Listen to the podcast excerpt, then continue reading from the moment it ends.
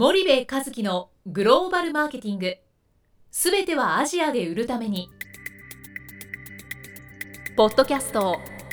森部和樹のグローバルマーケティング。すべてはアジアで売るためには過去10年間で1000社以上の海外展開の支援を行った森部和樹がグローバルマーケティングを分かりやすく解説します。グローバルマーケティングとは世界のニーズに応えて利益を上げること。アジアで売るためには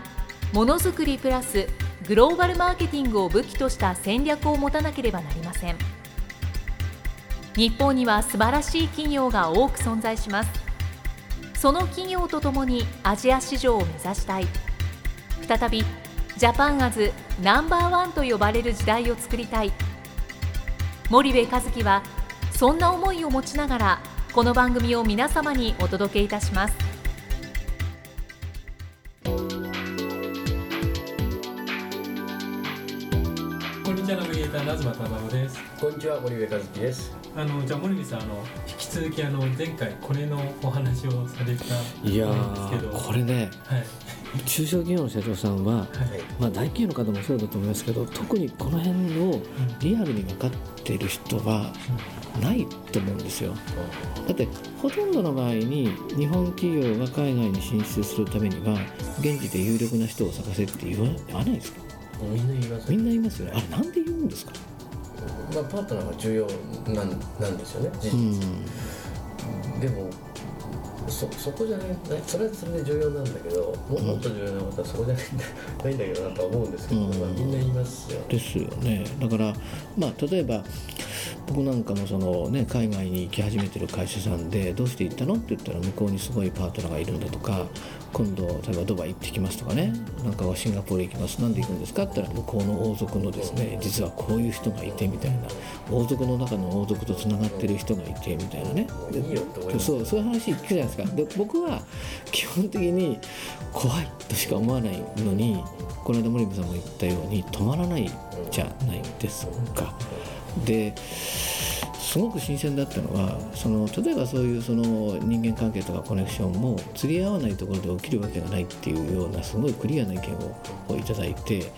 あれどうやったらその人が止まるのかなとか中小企業は不用意に何千万も突っ込んじゃう人いるわけなんだけどそれってどういうふうにしたらいいかっていうのをですね聞いてみたいと今日僕思ったんですよ。究極的に言うとやけどしないと 止まらないっていうのがあるんですよね、うん。失敗しないと、うん。ただその失敗が致命傷になる会社だってあるし、うん。経営者だっているし、うん。あとそのその致命傷で海外展開が起こってくれるっていうことにも、あとそのそのルートにまたいろんな人紹介しちゃう人ともいるでしょ。そうすると国内の関係もまずくなりますよねそうですね。でそういうのって実際あるんですか？って言ったら万に一つもないぐらいっておっしゃったでしょ、はい。千に一つじゃないですよね。前に一つってことは本当にその有力なうん骨を持って、いや年間来るんですよね。どどのぐらい？10人ぐらい来るよね、その海外からまあ1ヶ月に一人くらい自称こういうう人ですって言って、あのあなたの雑誌を見てとかなんか返済をあそっか番組を聞いてるかわかんないですけどいらっしゃるんだ。えうんーで来られて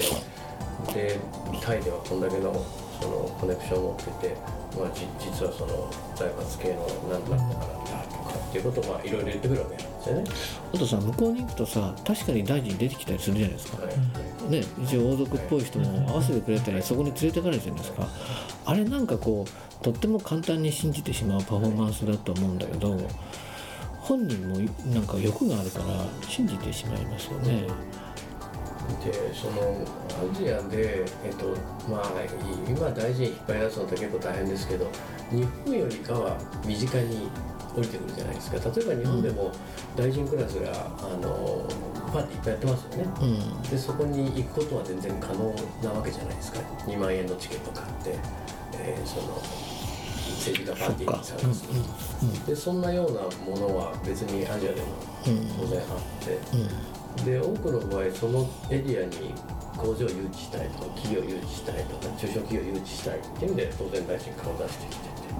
てでそこでこうあったからといってじゃあ何なのっていうとうん。別にその政治家と会うこととビジネスって全く違うのでそっかそういうことね。そっか。政治家とか偉い人と会うのは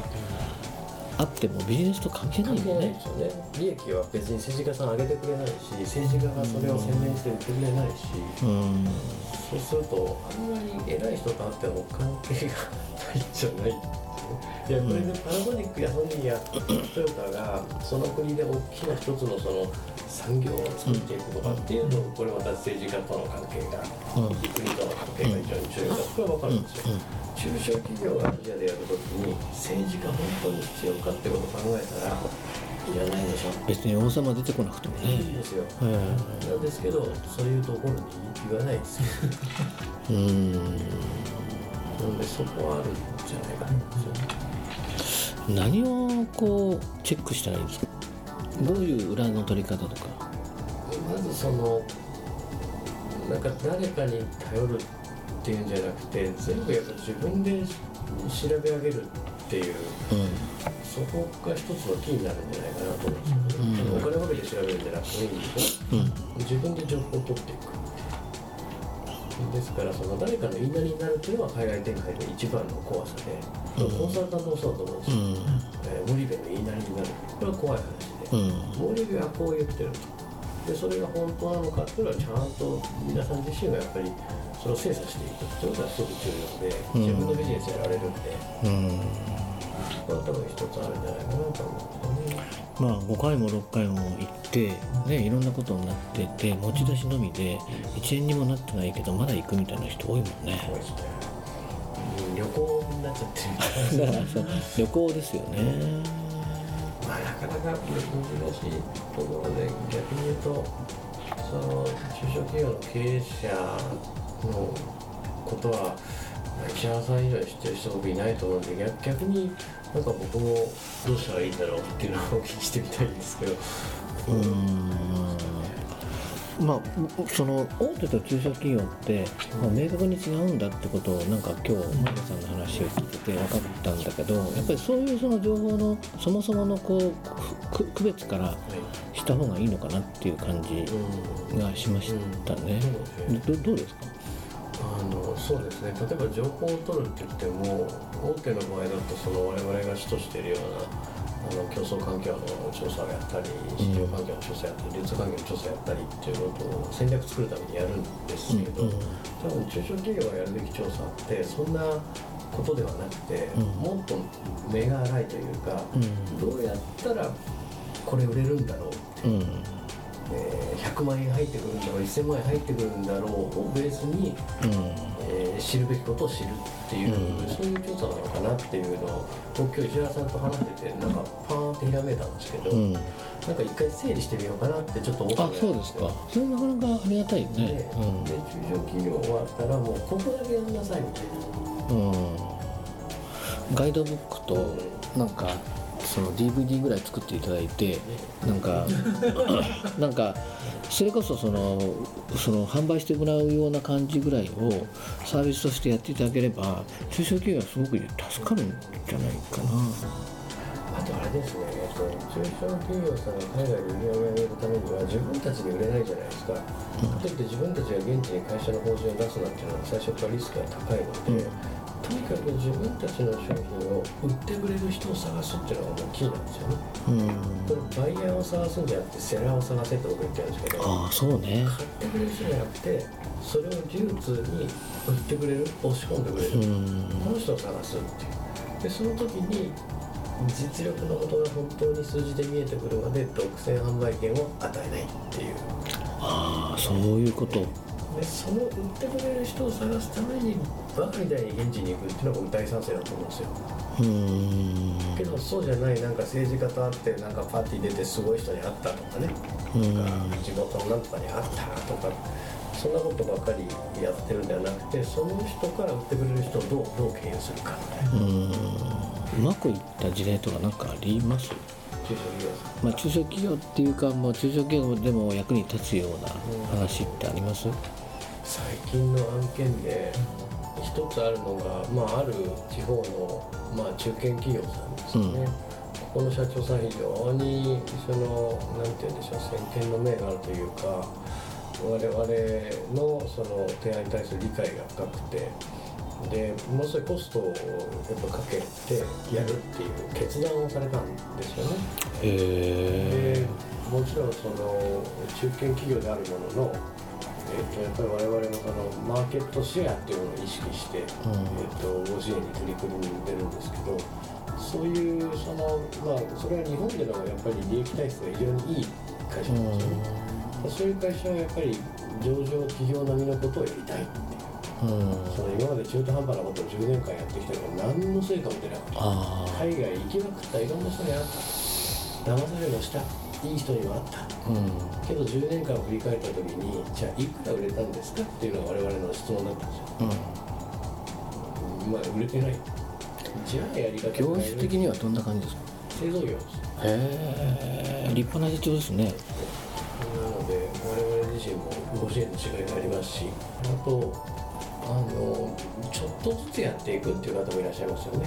うん今いきなり海外に行ってとかっていうんじゃなくて3年先5年先を目指してちょっとずつちょっとずつやられていくという、そういう社長さん。もいらっしゃるん。ですね、うん。まあ、一概には、うん、あれですけど中小企業は本当に言ってくれる人を探すっていうところの業務にフォーカスをするべきなん。じゃないかなと思いん。なるほどねあのまあビジネス的に言うとねその森部さんの会社はどちらかっていうと、まあ、上場会社とか表の会社さんじゃないですか、はいもしあれですよね中小企業で何らかのこうお願いをするとしたらどんなことだったら可能なの、まあ、年間の費用とかもかなりあると思いますけど、はい。そうですね。まあ多分我々の仕事というのはその海外のチャンネル構築を専門としている会社なので、うん。そのお客さんのお海外でのチャンネルを作って差し上げるということは、まあ、あのそのどれぐらいの深さでやるかっていうのは、うん。当然お客さんのニーズにもよって変わってくるので、ん。別にして、まあ、そこのご支援は可能かな。まずは勉強会に出るとか、まあ、このポッドキャストの内容とかわーっと聞いてでも先ほどの話で言うとちょっと利益体質のいい会社じゃないと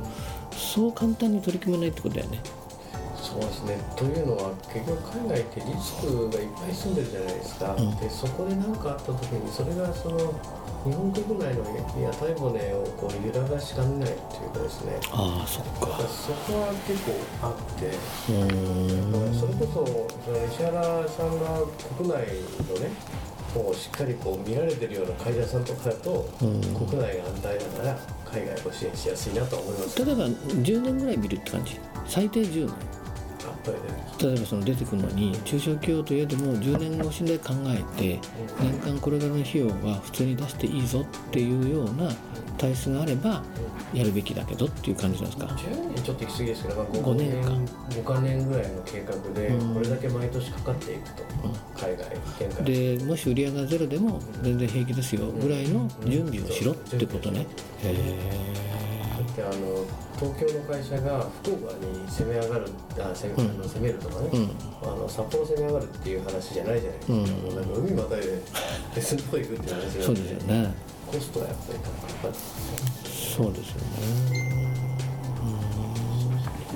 いや面白かったですね。ありがとうございびっますくりしました。うん。なんかまたあの時期見てぜひぜひはい。遊びに来ていただければと思います。僕も前回今放送中ですねちょうどね、はい、ちょうどあの前の僕の方の番組にね、はい。森部さんにまずゲストでいただいて、石原明の経経営のヒントプラスですね、は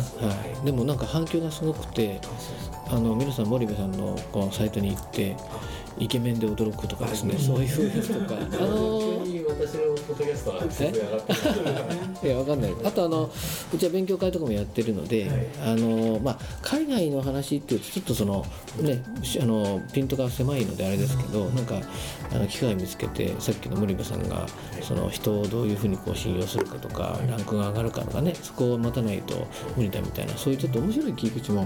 まあ考えたりとかすると先々ねなんかそういうのでよりより交流を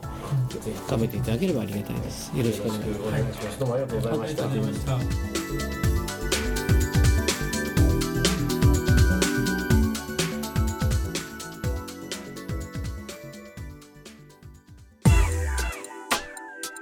本日のポッドキャストはいかがでしたか？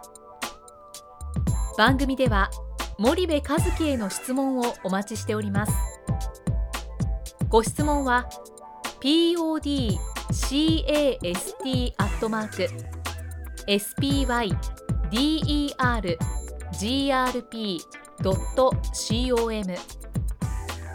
ポッドキャストアットマークスパイダー grp.com までお申し込みください。たくさんのご質問をお待ちしております。それではまた次回お目にかかりましょう。